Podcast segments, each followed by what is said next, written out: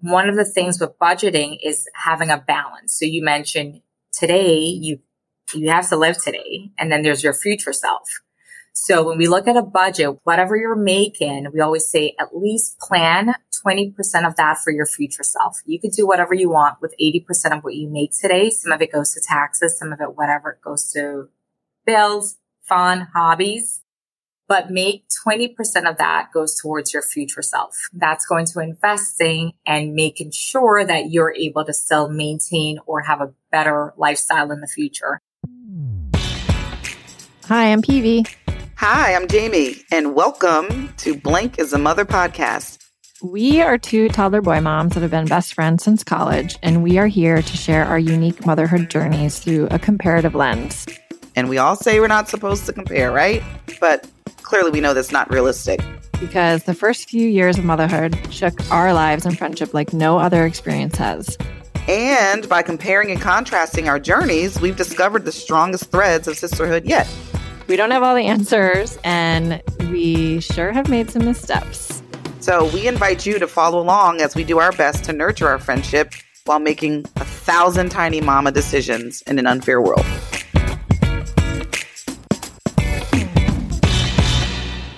Hi, I'm PV.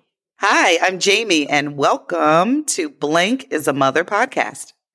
Today, we have another very, very special guest, Karen Holloway. And she is actually Jamie and John's financial planner in Florida. And we brought her on to talk about all things finances as a mother, because Jamie and I have been friends for so long. And obviously, we talk about how we're safeguarding our family financially and how we're planning for the future of our kids and, you know, education funds and all that. And we were both doing different things. And we were like, why are you doing that? Not so sure. Why didn't that? I don't know. I mean, we knew, but we didn't know like the pros and cons and, you know, contrasting all the different options. And so we're like, right, we clearly are not alone in this. Let's bring on a professional who can break it down for us. And that's exactly what she did. And she did it stylishly and beautifully because she's a really awesome person. Thanks for bringing her to us, Jay. Absolutely. One thing that Karen mentions, which you'll hear in the episode, is that you don't know what you don't know. And so even as savvy as we all may think we are, like for me, I'm a math person, as most of you know. I love math. I love investing stuff. And even with that, I met with Karen the first time. She helped me lay out my goals and my plans. And it was like, whoa, I didn't even realize all of these other tools were available. And so even with someone that's dibbled and dabbled like I have, you still don't know. So at each level of our growth in terms of our knowledge around investment strategies, we thought, let's bring in someone that could break it down in laywoman terms and help us understand what's available to us and the pros and cons of each tool. So buckle up. She is amazing. She is knowledgeable. Yes, there is a lot of information in this episode. So we're just going to say, listen to it once or twice or three times. But we have information in the show notes. And we hope you enjoy listening to the conversation as much as we enjoyed having it with our girl, Karen. Welcome, Karen. We are so hype and excited to have a guest speaker today in the house. Miss Karen Holloway is here with us. Woo, woo, woo, woo, woo. Karen, thank you so much for joining us and for blessing our community with your knowledge and your presence, all of the things. But today, you know what, Karen, we wanted to invite you into this conversation for this episode, which is finances is a mother. Because oftentimes we think we have a handle on our finances, but I think, and I can speak for myself, I learned very old schoolish from my parents. You have your checking account, you have your savings account, and if you go into corporate, you get a 401k. And so that was pretty much my baseline for finances as a young adult.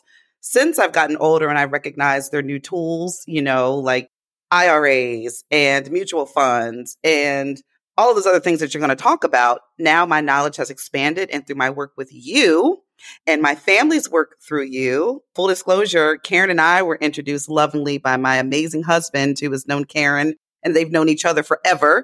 But Karen has now become a staple in our family with helping us make strategic financial decisions. So we thought it would be great to bring her here and let her educate us further on all of the tools that are accessible to us and what makes sense to use, even with children. The 529s, like, do they make sense? Do they not? What are the different variations of them? So we're just excited to have you school us, if you will, on our financial gains and all of the things. So before we get to that, Karen, can you just introduce yourself to our audience and to our community and just tell us a little bit about who you are? Jamie, thank you so much for that warm and kind introduction. PV, thank you both for having me here. I'm so excited to speak about a conversation that's dear to my heart and has been pivotal even in my own life. And I'm happy. The rewarding part is just to see the blessing, the friendships, and just seeing everyone grow. So thank you for giving me the privilege of serving you and your family with financial planning. I love having this conversation, and I believe it'll be a blessing to everyone that's listening to it. So let's go. Hallelujah. Let's hallelujah. Hallelujah. Please. I'll start with the question, Karen. So with all your experience working with families with kids, what are the critical financial health elements every family should be sure to have in place? That may be a loaded question. So however you want to dissect that, that's just what we'll kick off with. That's right, Jamie. It is loaded because every family share the same, like everyone loves, I hope everyone loves their family and care for their family, but that looks different sometimes. So that's why it's important, because what may be important for your family or for PV, it may look totally different. So love and care looks totally different, and experiences come into that as well. So for example, I could generally say when starting off, most families want to make sure that, God forbid, if the worst were to happen, that the family would still be okay. And then on the other side, they want the best for their family too. And the best may look different for different people. So generally speaking, what I see over 20 years of experience, one thing that always comes to mind with family is, hey, I want to be able to make sure that my kids have access to the best education. Or even if I don't participate in full, I want to be able to contribute in some part, some shape. What can that look like? And so that's just a piece of the plan. So it's very clear. What I've seen is that there's not any new original goals. There's not a goal that you haven't heard before. So the goals are pretty much when you find a family that loves and care, everyone wants the best for them. It all comes down to timing and what that would look like.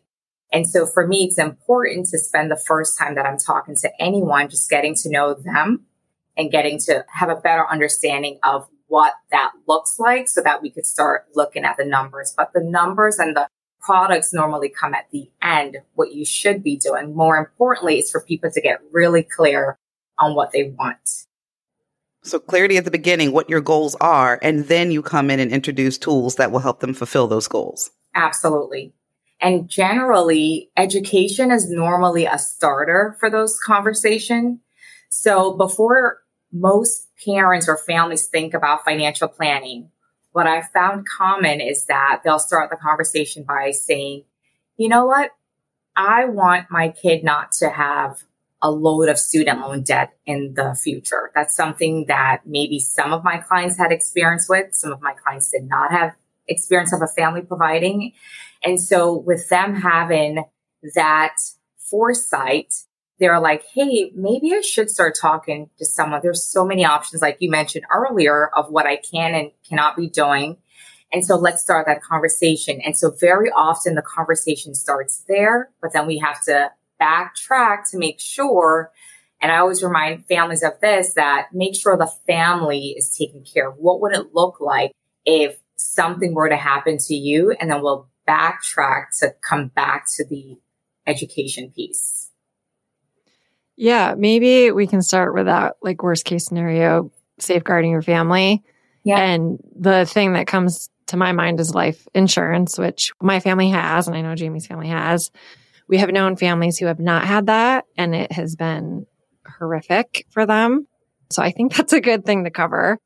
You know, what would be the bare minimum? Like, should you be doing this through your employer or through a third party, bundled with your financial plan, like with your advisor?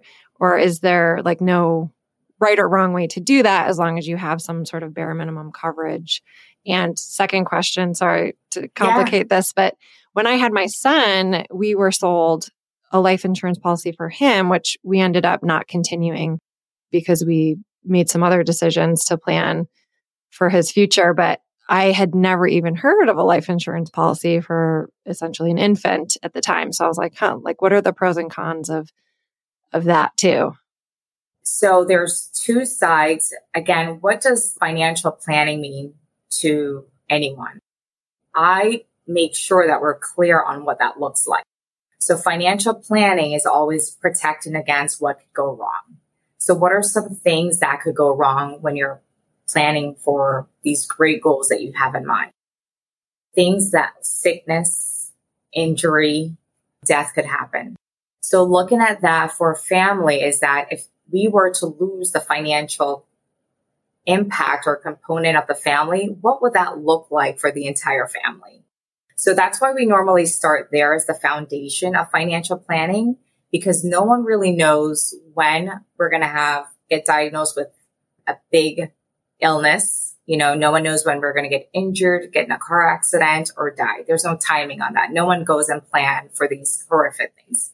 But like you mentioned, PV, they do happen. So we start there. When it comes to life insurance, the main purpose of life insurance is to replace income.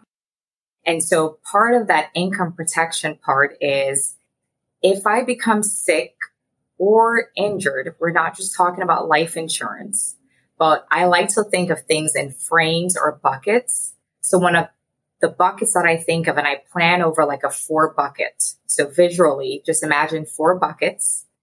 Bucket number 1 is not the fun bucket. It's not exciting. No one calls me for that bucket. I tell them to go back to that bucket. They always want to talk about the other buckets because they're invested, they're exciting, they're fun, right? Who doesn't want to invest and become a millionaire tomorrow? But we go back to bucket 1 because bucket number 1 is my emergency fund. It's my, hey, what if this goes wrong? I want to make sure it's that rainy fund. It's that having things in place, God forbid, things does not go how we want them to go. So in bucket number 1 is where we say, hey, let's protect our income. So one of the tools that we could use to protect our income is life insurance. The other tool that we could use to protect our income is disability income, if I get sick and injured. So we're having that conversation in bucket number 1. Now, when you mentioned about your son and the advice that you were given, when you look at life insurance, and I want to back up a little bit just to create a bigger picture, because reasons why people normally fail financially is they have no goals. They have no idea. If I were to ask, where do you see yourself in a year, 5 years, 10 years from now? People typically don't have clarity around that. And so the starting place is, what are your goals? So if I know what your goals are, and if you know where your goals are, it's easier to match the right product with the right goal. When I don't know what your goals are, I'm just throwing things at you and that sounds exciting. Let me get that. That may stick. And sometimes that's what we do on social media. We just throw things out and people throw back a bunch of things at us. So if I know your goal, I could put the right financial plan together for you. So that family that's coming, the very first time we're talking is really getting an understanding of what's important to you. Tell me about your family. Tell me about where you see your family. How do you want to have an impact? PV, you're one of the ones that says, hey, I want to be able to participate in my son's financial future. There's others that I could care less. I figured it out on my own. They could figure it out on their own as well. So I need to be clear on that before we start making recommendations. But in that piece, when we're having a life insurance conversation, a neat math for me is DIE, the letters DIE. So if I were to die, do I have enough to cover debt, credit cards, mortgage, loans, all that stuff? And the I part of that is, do I have enough to replace my income? If I'm no longer in the picture of mom and dad, what paycheck, how much was that income that we lost? And the E part of that is the education part. Do I want to participate if I were to pass away? Do I still want to pay for my children's education? So once we figure that out, that tells us how much life insurance. And then the other part of that, now let's find the right type of life insurance, because there's different types of life insurance that can solve that need. I love that acronym, by the way, Karen, the DIE, because I will remember that. That, you know, there's whole life and then there's term, and there's some life insurance policies that you can use. Maybe that's the I part, but you can tap into as a savings account, or you can use as collateral when you're trying to make a larger investment. So even if it's high level, Karen, can you dig a little bit into the difference between whole and term? Because I know that I use those incorrectly. I always forget which one's which. And then how you can use your life insurance policy also to potentially use as a savings option. When you think of, now I know how much life insurance I want, right? So if you go back to the formula, maybe $500,000 pays off the mortgage. And then the income part of that is, and then normally going back to the mortgage piece of it, say your mortgage is 15 years or 30 years. So that's determining how long you need that policy for. So even if you're a family that says, I don't care about replacing my income, I don't care about the education part, I just really want to purchase life insurance to pay my mortgage off, then if we're looking at a 30-year, that's how long we want the policy to last.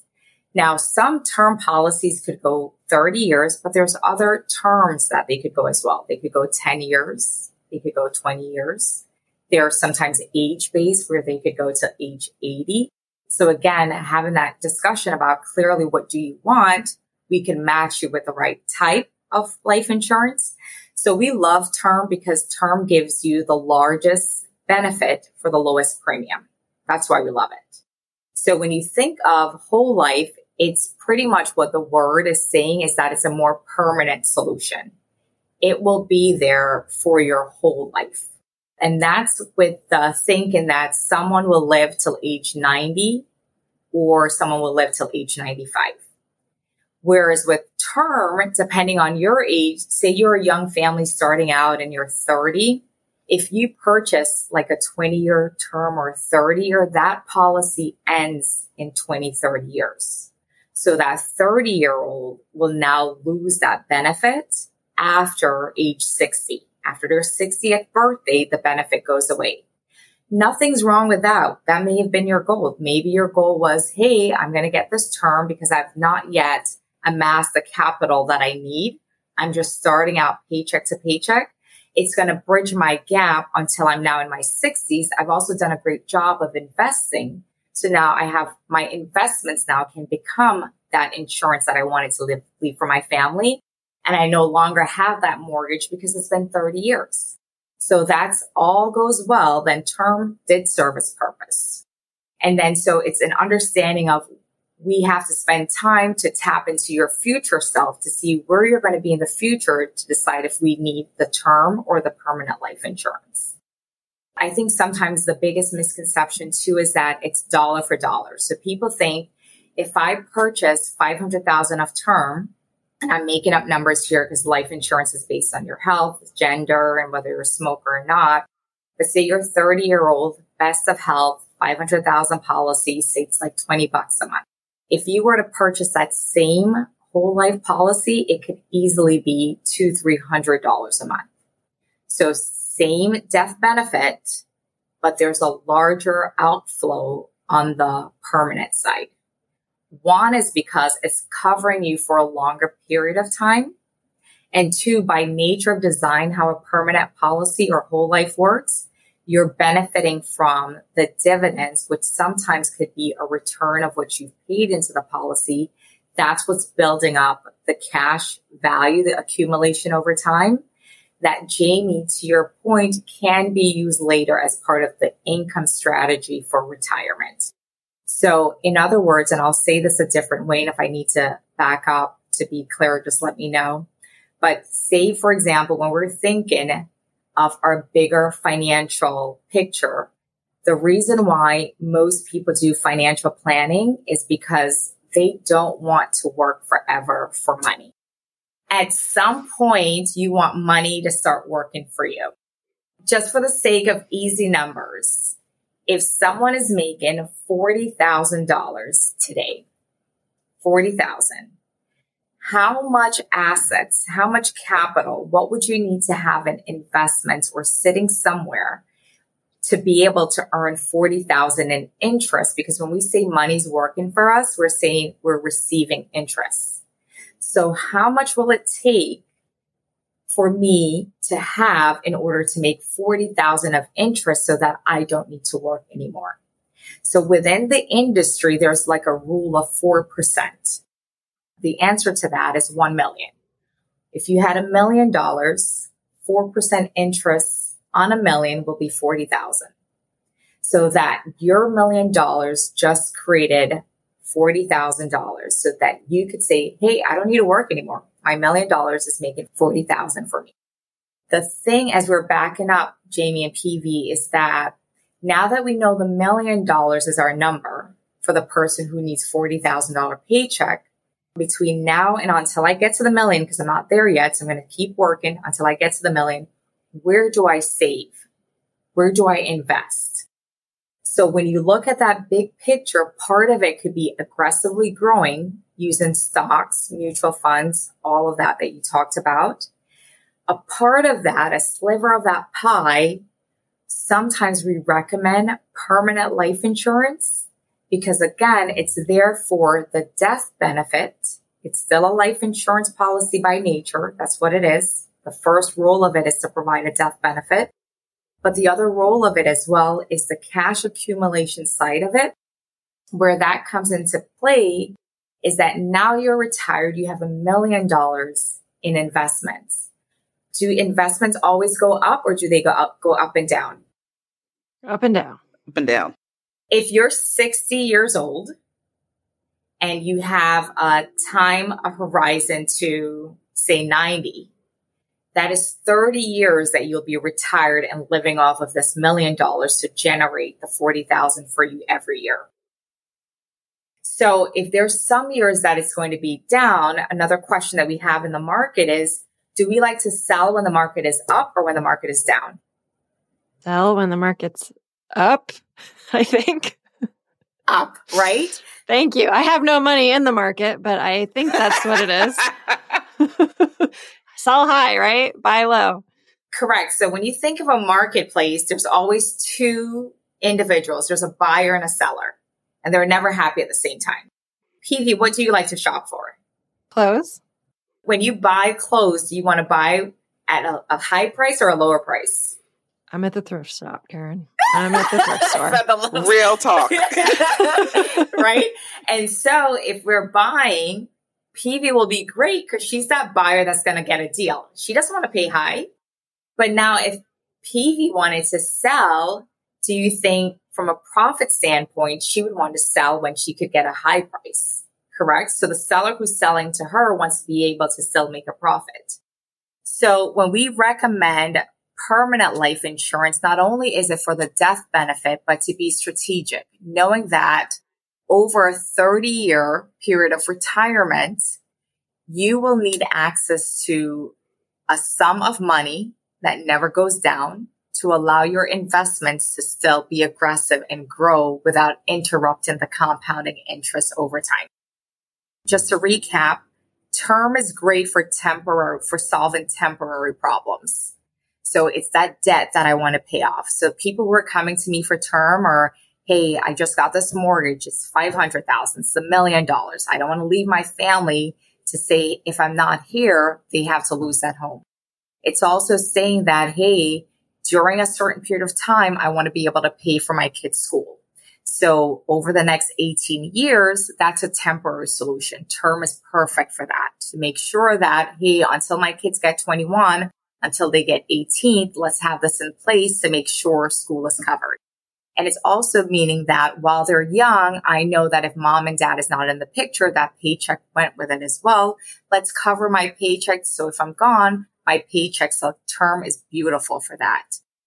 Permanent life insurance is more so you're still having the policy. It still pays a tax-free death benefit, whether it's term or permanent. The beauty of life insurance is that it's liquid upon death and you paid no taxes on it, regardless. Mm-hmm.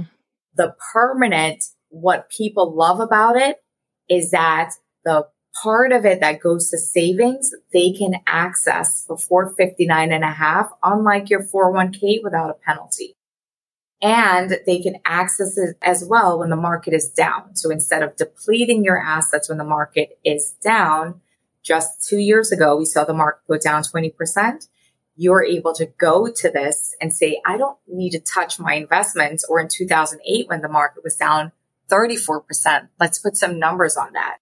$1 million, the market is down 34%. Now you have less than 700,000 in your account. You saw it go from $1 million to 700,000. I know, ouch. PV. Ouch. So that's not the time to go and touch that. We need time to recover. And it took literally 5 years for the market to recover for you to see your 700 go back to $1 million. What are we doing in the meantime? Are we going back to work, or do we have another bucket of money that we could go to pull money from to supplement until the market goes back up? That's where permanent life insurance could have a role. So that's where the other three buckets come in? So bucket number one, it's your, God forbid, something happens to me. I have my emergency fund. I have a plan in place. If I get sick or injured, money's still coming in. And I have a plan in place that if I die, everyone is still taken care of. Buckets 2, 3, 4 is more exciting. It's more, hey, I'm ready to start investing. Two of those buckets are investments. The investment bucket is that I cannot touch this until 59 and a half. If I do so, I'm going to get hit with penalty and taxes. Those are 401ks or IRAs. All those goes into that bucket. The other bucket is still investment, but you could touch it before 59 and a half. It's your brokerage account. You're still investing, but you could touch it without penalties. And then the last bucket is that permanent life insurance piece of it. I thought you were going to say marrying rich. No? That goes to... Listen, we can add that bucket to PV. Okay. That's bucket 5. Marry rich. Bucket 4 was, hey, I don't want all my money on this roller coaster. So two of those buckets were the investment buckets. I don't want all my money. Yes, it's going to give me the best growth over time, but I want some of my money not on that roller coaster going up and down. I want to be able to have some peace, some safety that's there. That's where we normally place that permanent life insurance policy. Gotcha. And like a old school savings account. Perfect. Bucket number 1 is that old school savings account. The reason why we don't want too much in that old school savings account, it's not the most efficient. So it's super liquid, but you're not getting the best interest rate on it. And the way that it's taxed as well, you're taxed at ordinary income taxes. The other savings bucket is not taxed, and also it's more tax efficient. You're able to use it at a better rate of return than you would in bucket number 1. And in bucket number 1, that savings account or your emergency fund is not working for you. Like you Correct. Said, you want your money to work for you. Correct. Oh, girl, I'm going to need a pop quiz. But this is great. Please, no, I will fail. No, but this is why I love you, Karen, because you've always been able to break things down into digestible chunks for the lay people. So thank you, because I do want to ask one more question that kind of ties into this. When we talk about investing for college for our children, and we know there are different tools there. Like in Florida, we have the Florida prepaid, and I know there are different variations of that depending on what state you're in. But for me specifically, we have LJ enrolled in the Florida prepaid, which means that we're paying now. For everybody that may not know that, and Karen can tell it better than I can, but we're paying now monthly. We've locked in the rate for LJ's college, should he attend college in Florida. We lock in the rate of his tuition today, and then we're paying on that now. And then once we've paid it off, that part is kind of gone. It's there for him to use should he go to school in Florida, regardless of how much tuition is 16 years down the road or 15 years down the road. So can you help us understand maybe when something like a prepaid college program makes sense, maybe the pros and cons, because I know there are both sides to that coin. Yeah. And compare it with a 529. Maybe just help us understand the investment strategies for children education savings funds. Brilliant point. So both the prepaid and the 529, the goal of both of them is to cover education. The difference comes in, and like you said, Jamie, who would not like to lock in the cost of college today? So for example, if Florida universities, say $20,000 a year. 15 years out, there's inflation because cost of education goes up each year, maybe by 5% each year. 15 years from now, that $20,000 could easily be $50,000, $60,000. So it gives family peace of mind that regardless of what future costs are, they have peace of mind that they're still paying that same rate today. And you're going to be the happy one to know that people who did not lock it in, ooh, you're paying $70,000. I only paid $20,000. So you get bragging rights right there. That's the pro of the prepaid college plan, right?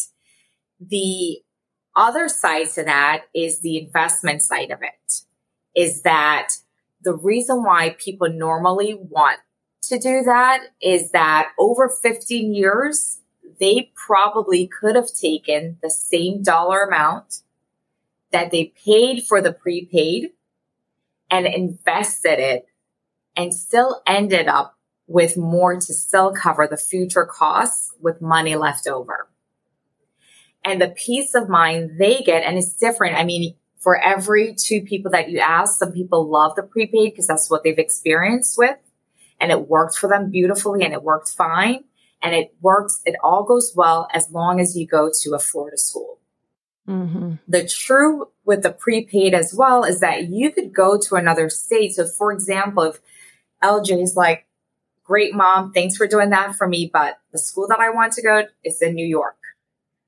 What Florida prepaid will do. And some parents will be like, yep, that's, you're on your own. I paid for this. You could go here and you could put your parenting, whether you force them to go or you give them the flexibility to go there. Now, the beauty of the Florida prepaid is that whatever it would have paid here in Florida, they will transfer that to any other school out of state. The problem with that is not every school prices are the same. So the price that you locked in here is based on 15 years ago costs. When you go to another state, you're paying their today's costs. So you would be short because another state cannot guarantee Florida's promise because they did not promise you that. Florida promised you that. Mm-hmm. So sometimes parents want the flexibility of saying that, what if the school is not Florida? What if they want to go somewhere else? I want them to have the flexibility. What if they have scholarships? What if they decide not to go to school? Then what happens? And sometimes the con of that is over that same time period, Florida will refund that, but not with interest. So over those 15 years, you've lost the ability of growth, appreciation on that dollar. So that's what you're giving up.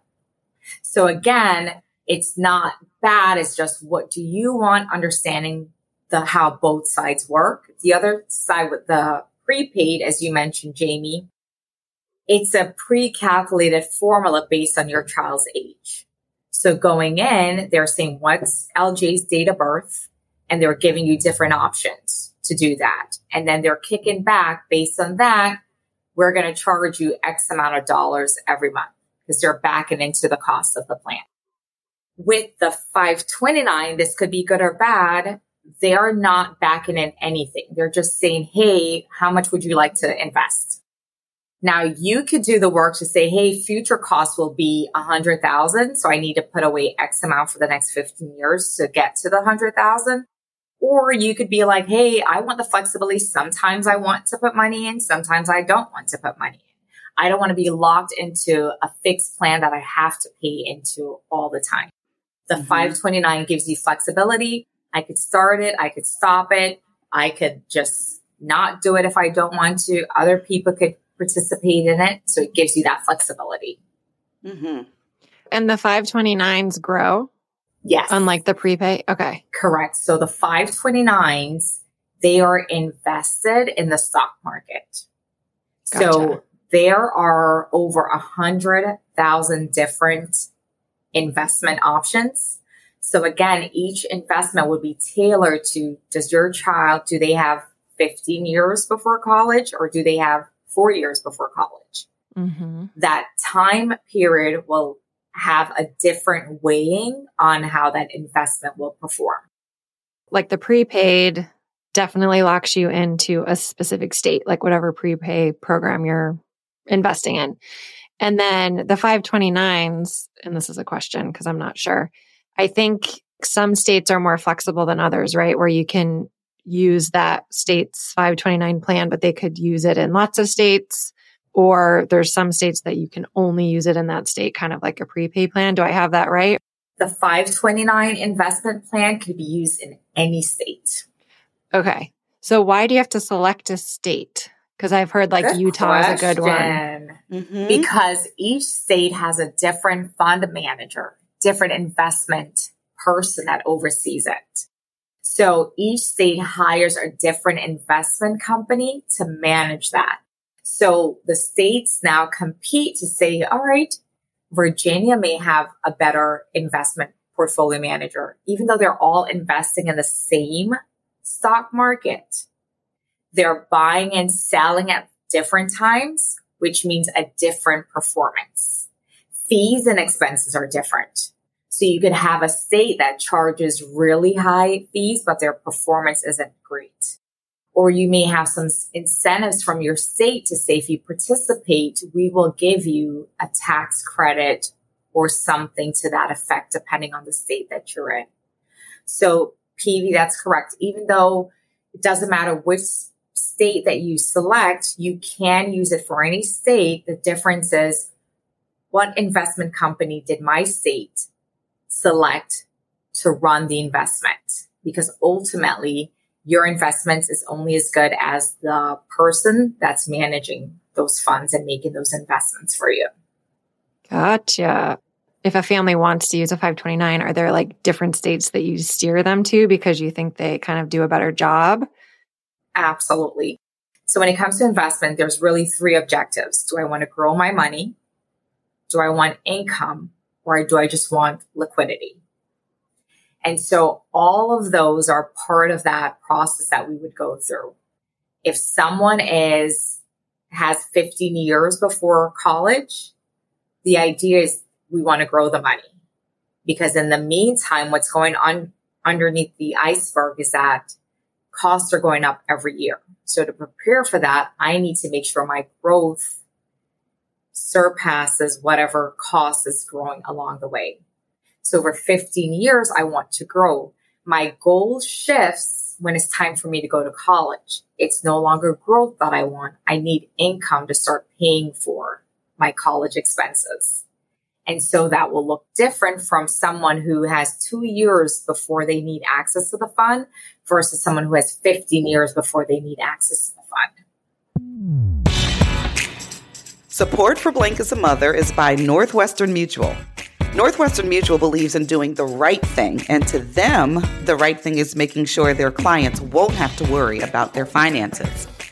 And that clients won't have to wonder if the lives they see for themselves and their families is possible, because they know it is. And that's really because the financial strategies Northwestern Mutual recommends are based on each client's life and priorities. And every financial plan is specifically designed to help them reach their unique goals. Northwestern Mutual's financial strength powers yours. You can focus on the plans you have for your life when your financial plan is backed by the strength of Northwestern Mutual.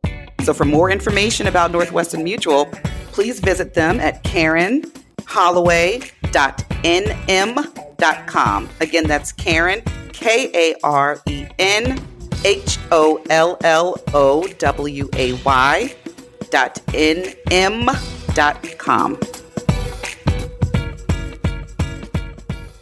Let me tell you what we did for our son, and I want to see if you have any tips. Sure. So we didn't want to like make decisions in advance. You know, we wanted Everett to be able to kind of choose.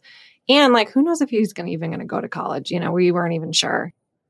So instead of doing like an education specific fund, because our advisor sort of said, well, you could hedge your best with a 529 and only invest sort of 50%. And then at least you've gotten half the way there by the time it's, you know, these expenses come on.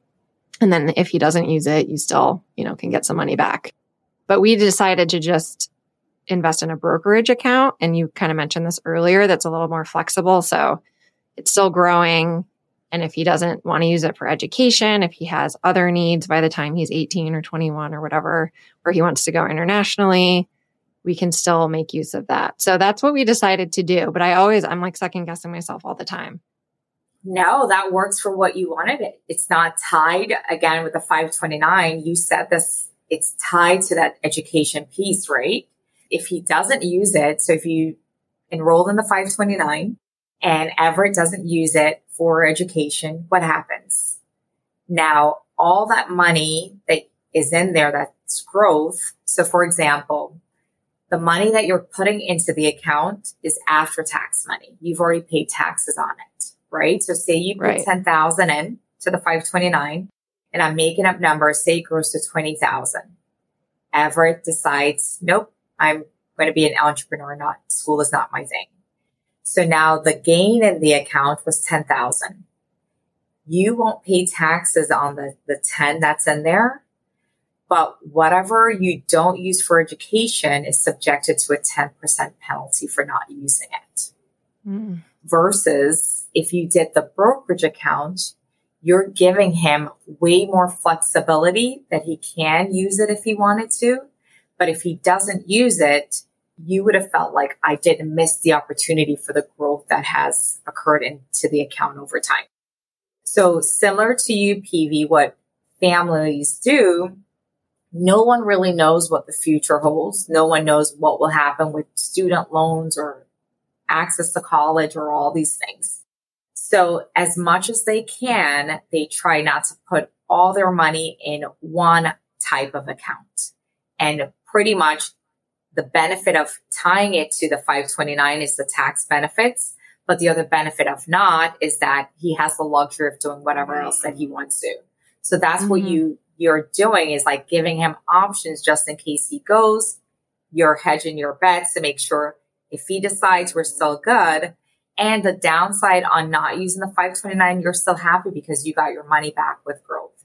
And there's new rules coming in that will allow you to either use those funds or be able to take the funds from the 529 and use it for retirement purposes. So that's coming along the way as well, because the IRS is recognized and there's so much unspent money left into these 529 investments. So what's another way without penalizing the parents for having that foresight to set that up? Wait, the government's going to help us? No way. I'm sure something is in it for them. They need it to move, right? Absolutely. Yeah. They're just shifting it around. They're like, it's just sitting there. Let's have them move it so they're, they have to start using it for retirement or something else like that. So yes, you can have multiple different buckets for the same one goal because no one bucket works the same. There's like pros and cons to everything. So nothing's wrong with the way that you decided to go about that. This is awesome. Thank you. Because I have one more question in the same realm. You mentioned liquidity as one of your goals.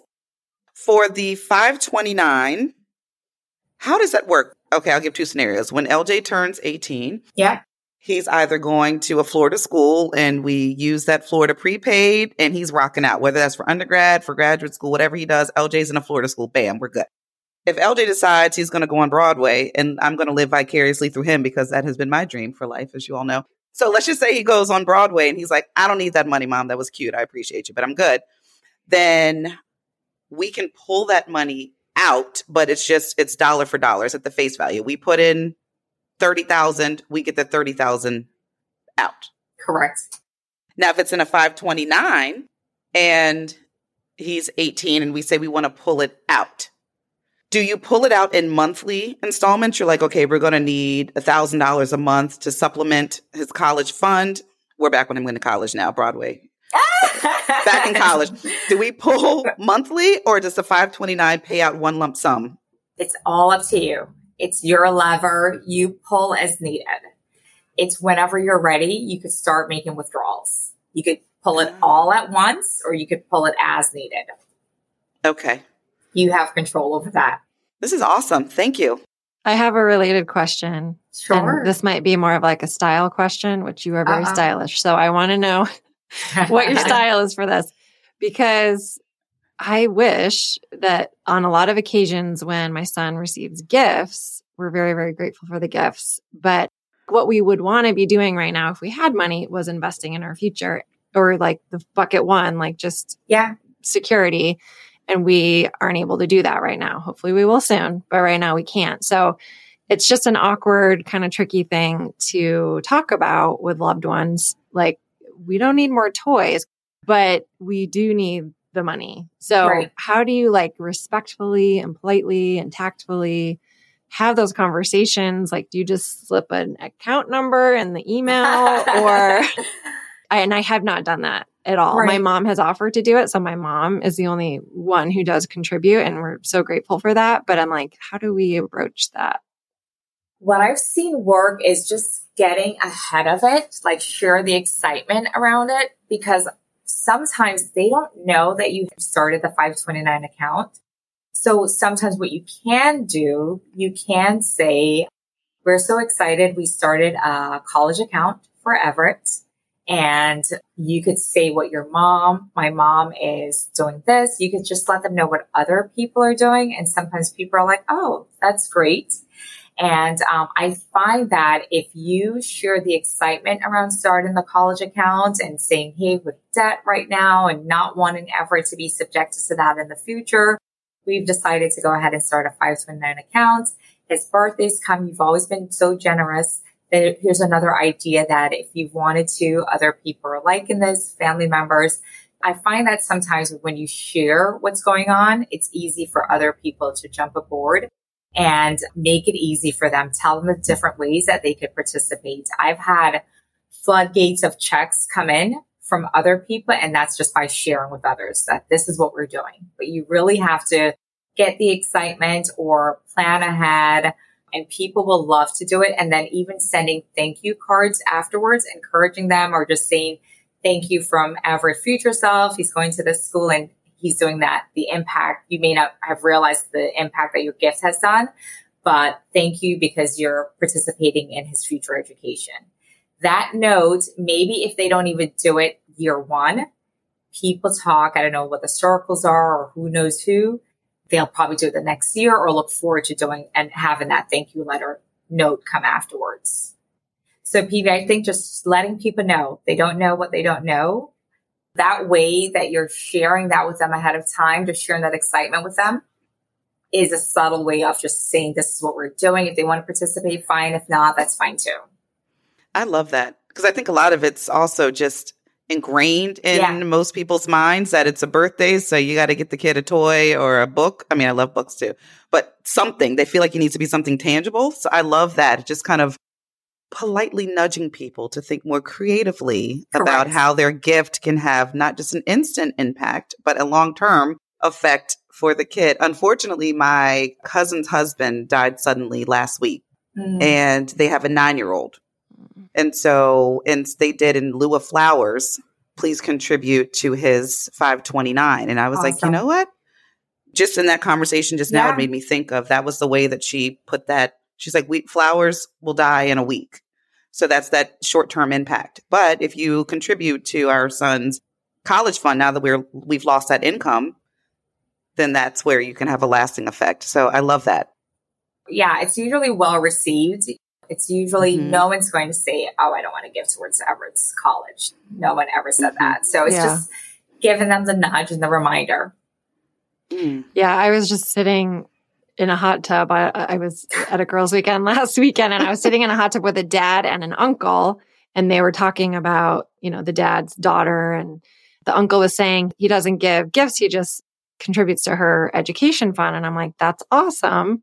You know, I was just asking him about that, like how it made him feel with the instant gratification versus the long term. And he was like, I get these thank you notes that describes the impact, the long-term impact, and I feel really good about it. So that's another hot tip. Like, I know thank you notes have kind of gone to the wayside with our more digital world, but a handwritten thank you note for something that really does mean something to you, I think absolutely is 100% golden.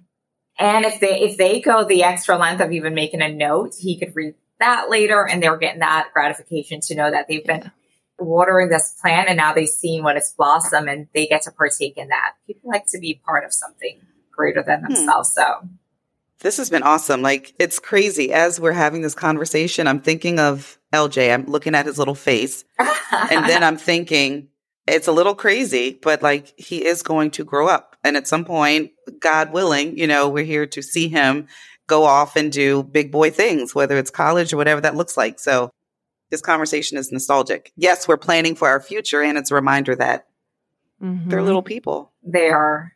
And if another idea too, that's becoming more and more popular is, you know, getting your kids to start Roth IRAs, like retirement accounts when they're younger. Mm. They could start like a Roth IRA if someone has like a business and their kids either, whether they use their pictures on Facebook, social media, any kind of marketing items, you could put your child on payroll. And then now they're eligible to deposit money into like a retirement account that you've always seen those compounding tables that show side by side. If you start, someone started now versus if they wait and start later, the difference that it has. That's a great idea too, that kids could start doing if we're thinking about planning for our kids, not only using life insurance as a tool, not only using 529 prepaid, but whatever money you have left over, you can certainly set up a Roth IRA for them. But I always remind parents this, that as exciting as it is to talk about college planning or all those great things for your kids, always remember planning for you as well. Prioritize that, you know, because there's loans for school. There are scholarships for school, but there's not loans or scholarships for retirement planning. So always make sure that some of that still gets to go towards your own goals as well, which is sometimes hard because parents are always like you, Jamie, LJ. So it's always good to also slice a slice of that to put towards your own planning as well.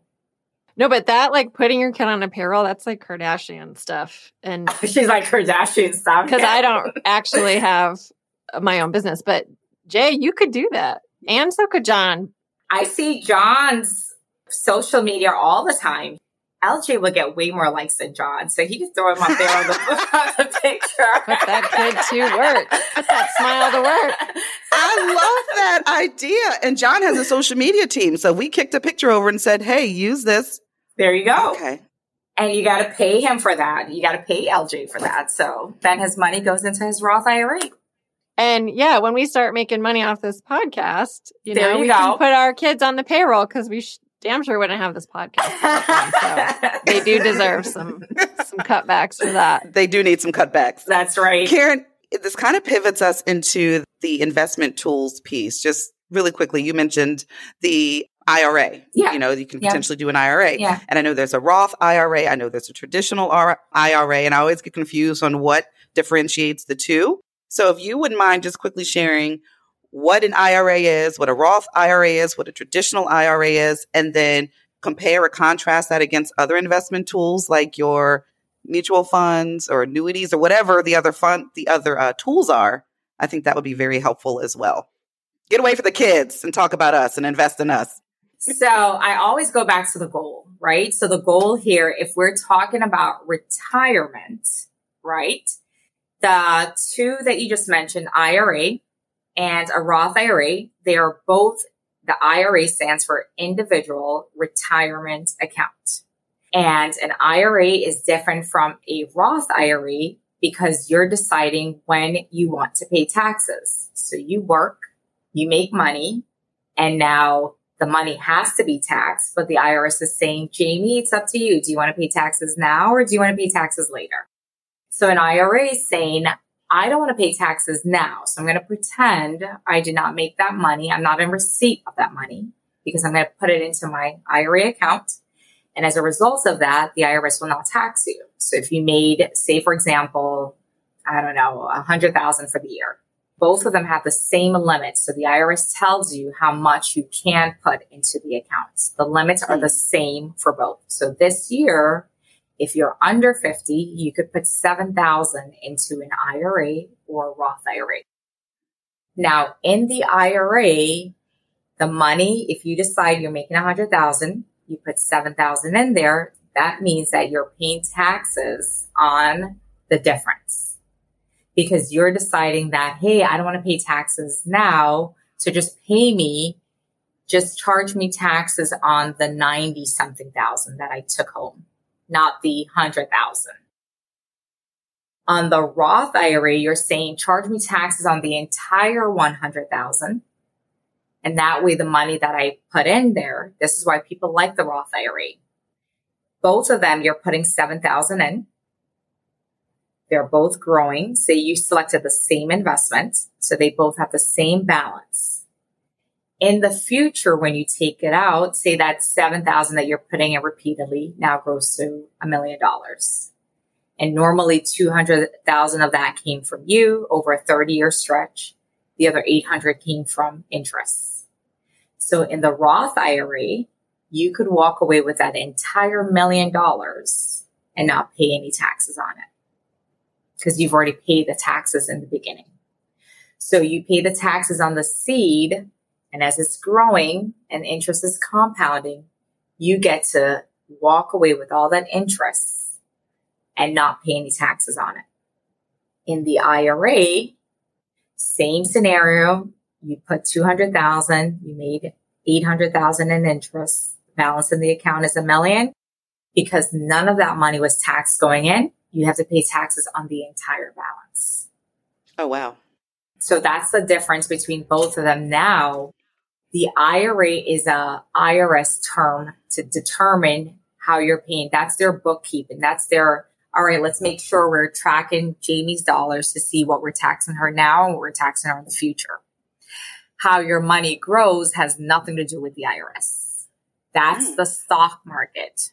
And then when you think of the individual investments that's available out there, you could either buy individual stocks in your account, or for better diversification, you could have it where there's a basket of stocks, which could be mutual funds. And it's mutual fund because we're mutually agreeing, every investor, we're mutually agreeing that we're all in it for the same goal. So people who want growth will be in the same mutual fund. They're going to drive in the same car. They're in the same basket. People who want to be in income, I don't need to grow my money. I've already done growing. I'm ready to start living off of it. I want income. They're going to go into a different mutual fund that's known as an income. They need income. One needs growth. And there's others out there that's just for liquidity. The money's just there that I could get to it whenever I need to. So if we're looking at the growth over the next 30 years, we're going to stick with stocks or mutual funds that are designed for growth purposes. So the growing of it, the engine behind that is the stock market. What you get to keep is the IRS. And that's what they're giving you the choice. You want to pay, you could pay your bill now, Jamie, or you could pay later. Some people, depending on how you're feeling, some people believe that tax, they know what the tax rates are today, so they'll rather pay it today. They don't know what tax rates will be in the future, 30 years from now. And so there's all these different things. We have trillions of dollars of debt. We have all these things going on. How will they collect? No one really knows. So that's why going back, you could do some now and some later. You could say, hey, I want to pay taxes on some of my money now, because as beautiful as the Roth is, it also means that you're going to take home less because of the taxes. So you're giving up on one way. And sometimes people are like, all right, maybe over my 30-year of saving time horizon, maybe I'll take a deduction 10 years. Maybe some years I will not. So you're always assessing, does it make sense to do this or that later? The other thing with the Roth, the IRS does not look at your income when you're depositing money into an IRA, but they do consider your income when you're contributing to a Roth. And so if you make higher incomes, they normally say you're not eligible to do a Roth. But there's other ways that you could get access to a Roth. You could get it through your job by asking, do they offer not just a traditional 401k, but a 401k Roth. 401k Roth does not look at your income. Or if you don't have access to a 401k Roth, you could do an individual Roth IRA. You could do an individual IRA This will be a two-step process. You would open an individual IRA, deposit the money into the IRA, and then you could roll the money over from the IRA into a Roth. They call that the backdoor Roth. More Kardashian stuff. More Kardashian stuff. So ultimately, the more Kardashian stuff is make sure that your money gets to grow and pay the taxes that are legally owed, but not more if you don't have to. This is great. Yes, this is fantastic. I feel like we've already illustrated this beautifully with our conversation, but anything we haven't talked about in this regard, why is it important to work with an advisor? Because there's so many like do-it-yourself tools, you know, go online, do all your own investments and cut out the middleman. And I certainly would not do that, but I could see someone who was more like savvy, like Jamie or someone doing that. Why is it important to work with an advisor, even though we've illustrated that throughout our whole conversation? I think the biggest thing is that being humble enough to know that you don't know everything. And also being with an advisor is not a lifelong decision. So if I were to ask you both, do you think that people who plan versus people who wing it, who do you think comes out better from meeting their goals perspective in the future? The person that planned or the person that just winged it? Planned, definitely. Definitely the planner. Yeah, because planning allows you to think about things that you didn't think about. It's asking a lot of questions, right? So if I just called an investment company and say, hey, I want to buy this stock, they're going to say how much, and then they're going to deposit it. And that's fine because you know what you want. What I found often is that people don't think about everything else. So we were talking about all the different types of products. People sometimes think that, oh, Jamie's doing it. That means if it's good for Jamie, I should go implement that same prepaid plan that Jamie just mentioned without not thinking like, oh, but this is important for my family. So I think the part that people miss sometimes is that desire part, the goal part of it, and working with an advisor helps to create that. And many times people are like, I'm just busy. I'm just too busy to get to it. I'm too busy to learn all of it. I feel like you optimize your time by working with a planner so that they could at least go through that, give you some blueprint, pink print, whatever it is, and then you could run with that on your own if you wanted to. The part that people miss out on times and what we find is that people are like, the biggest financial regret is not starting sooner, is not having the knowledge to make those decisions. And many times people come to me and they're like, hey, Karen, I have this, I have that, but I don't know how it all works together. I don't know how it comes together. So a plan allows you to see everything. It allows you to see your future self today, and it stress tests your plan. And when we talked about the buckets, many times people don't even want to think about bucket number one. Who wants to think about getting sick, injured, or dying? No one wants to think about that.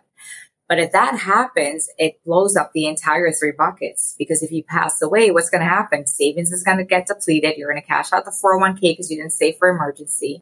You're going to end up blowing up all those plans. So I believe planning works because things are always changing. Tax codes are always changing. What was relevant 10 years ago, pensions were a thing then, it's not a thing now. So there's so many things that on your own, you cannot think about it on your own.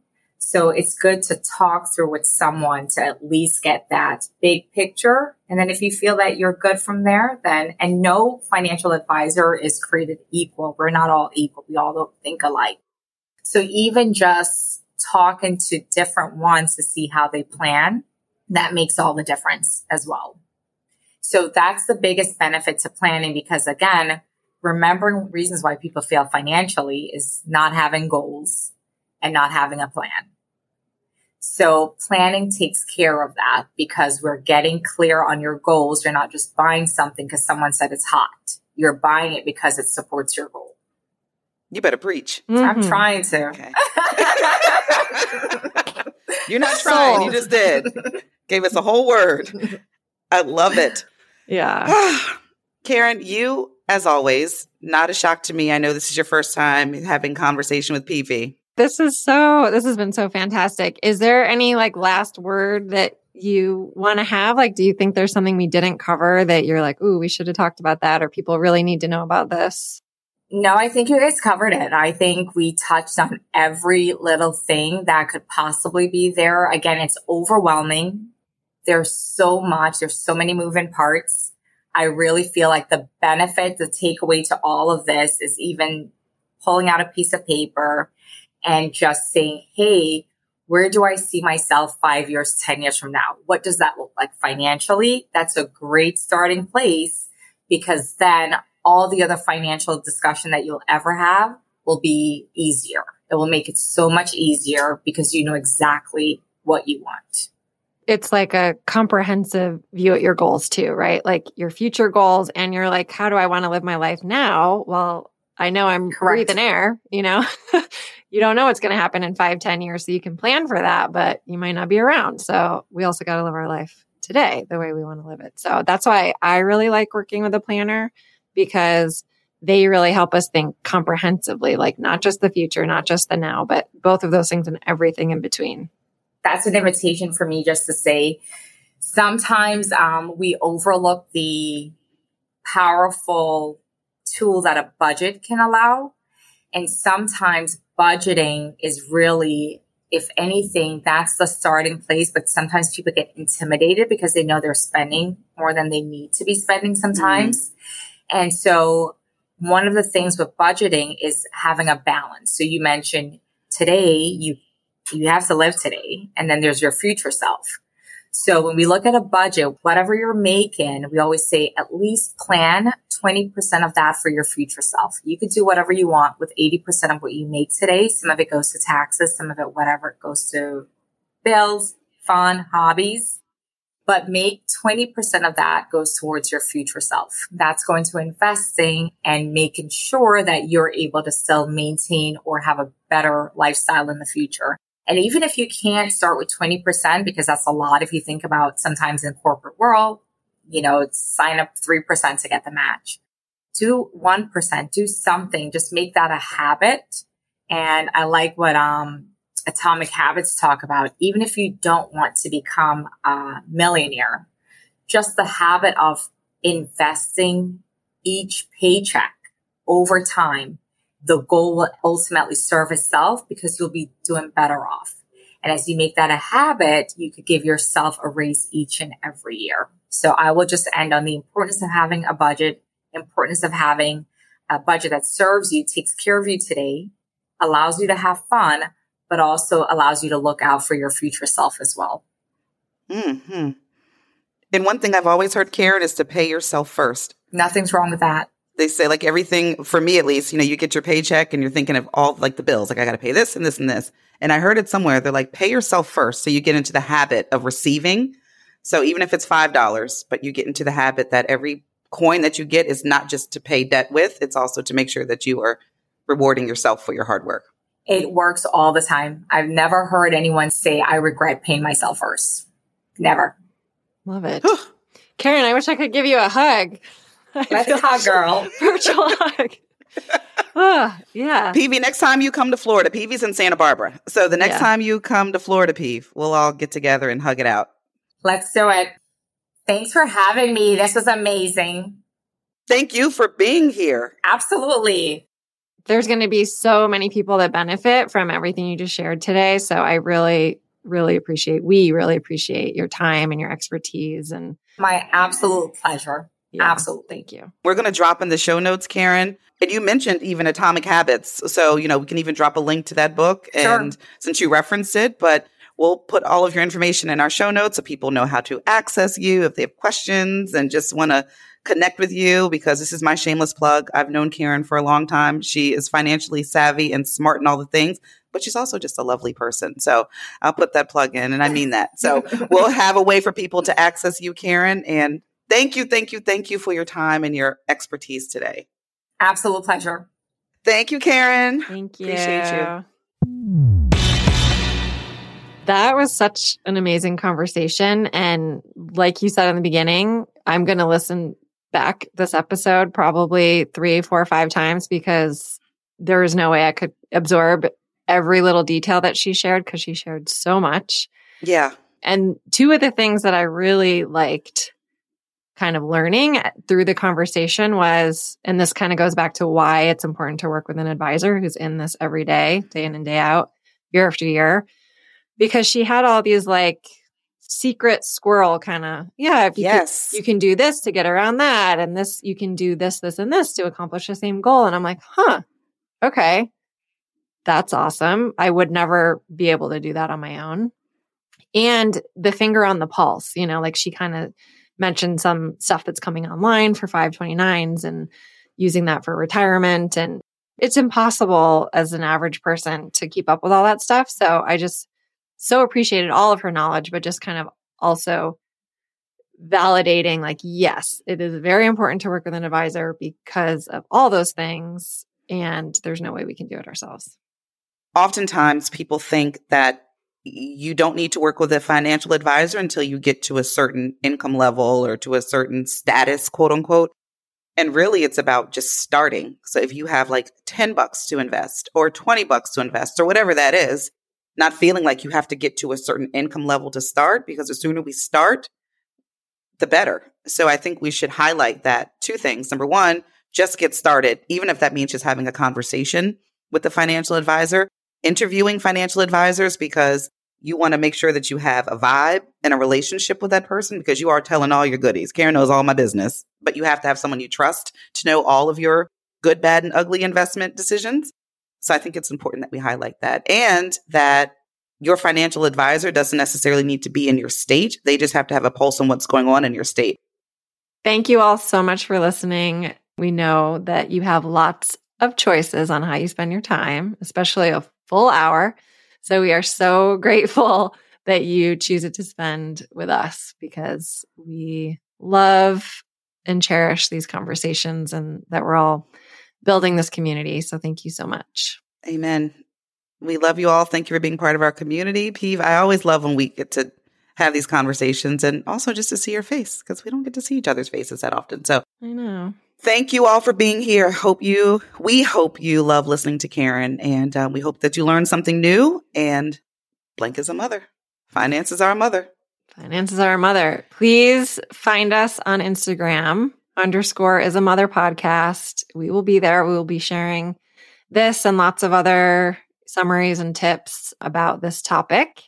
And please share this episode. I'm sure of all of our episodes, this is one that you can share with absolutely anyone. Yeah. You do not have to be a parent. Any human that you know that can benefit from improving their financial health. We'll be sharing it widely as well. Absolutely. And as Peeve always says, who should you call? Go call your best friend. We'll see you soon. Ciao. Thank you so much for listening and being part of our conversation and our inner circle. Follow us on Instagram, _is a mother podcast. And we look forward to you and your best friends joining us next episode. Leave a rating on this podcast app. It really helps us get our conversations to more friends out there, more friendship circles, and more women and more mothers. And that's what we're here for, to broaden the conversation, to bring everybody into the circle. Thank you for listening. Thank you for joining us. We'll talk to you soon. Go call your best friend.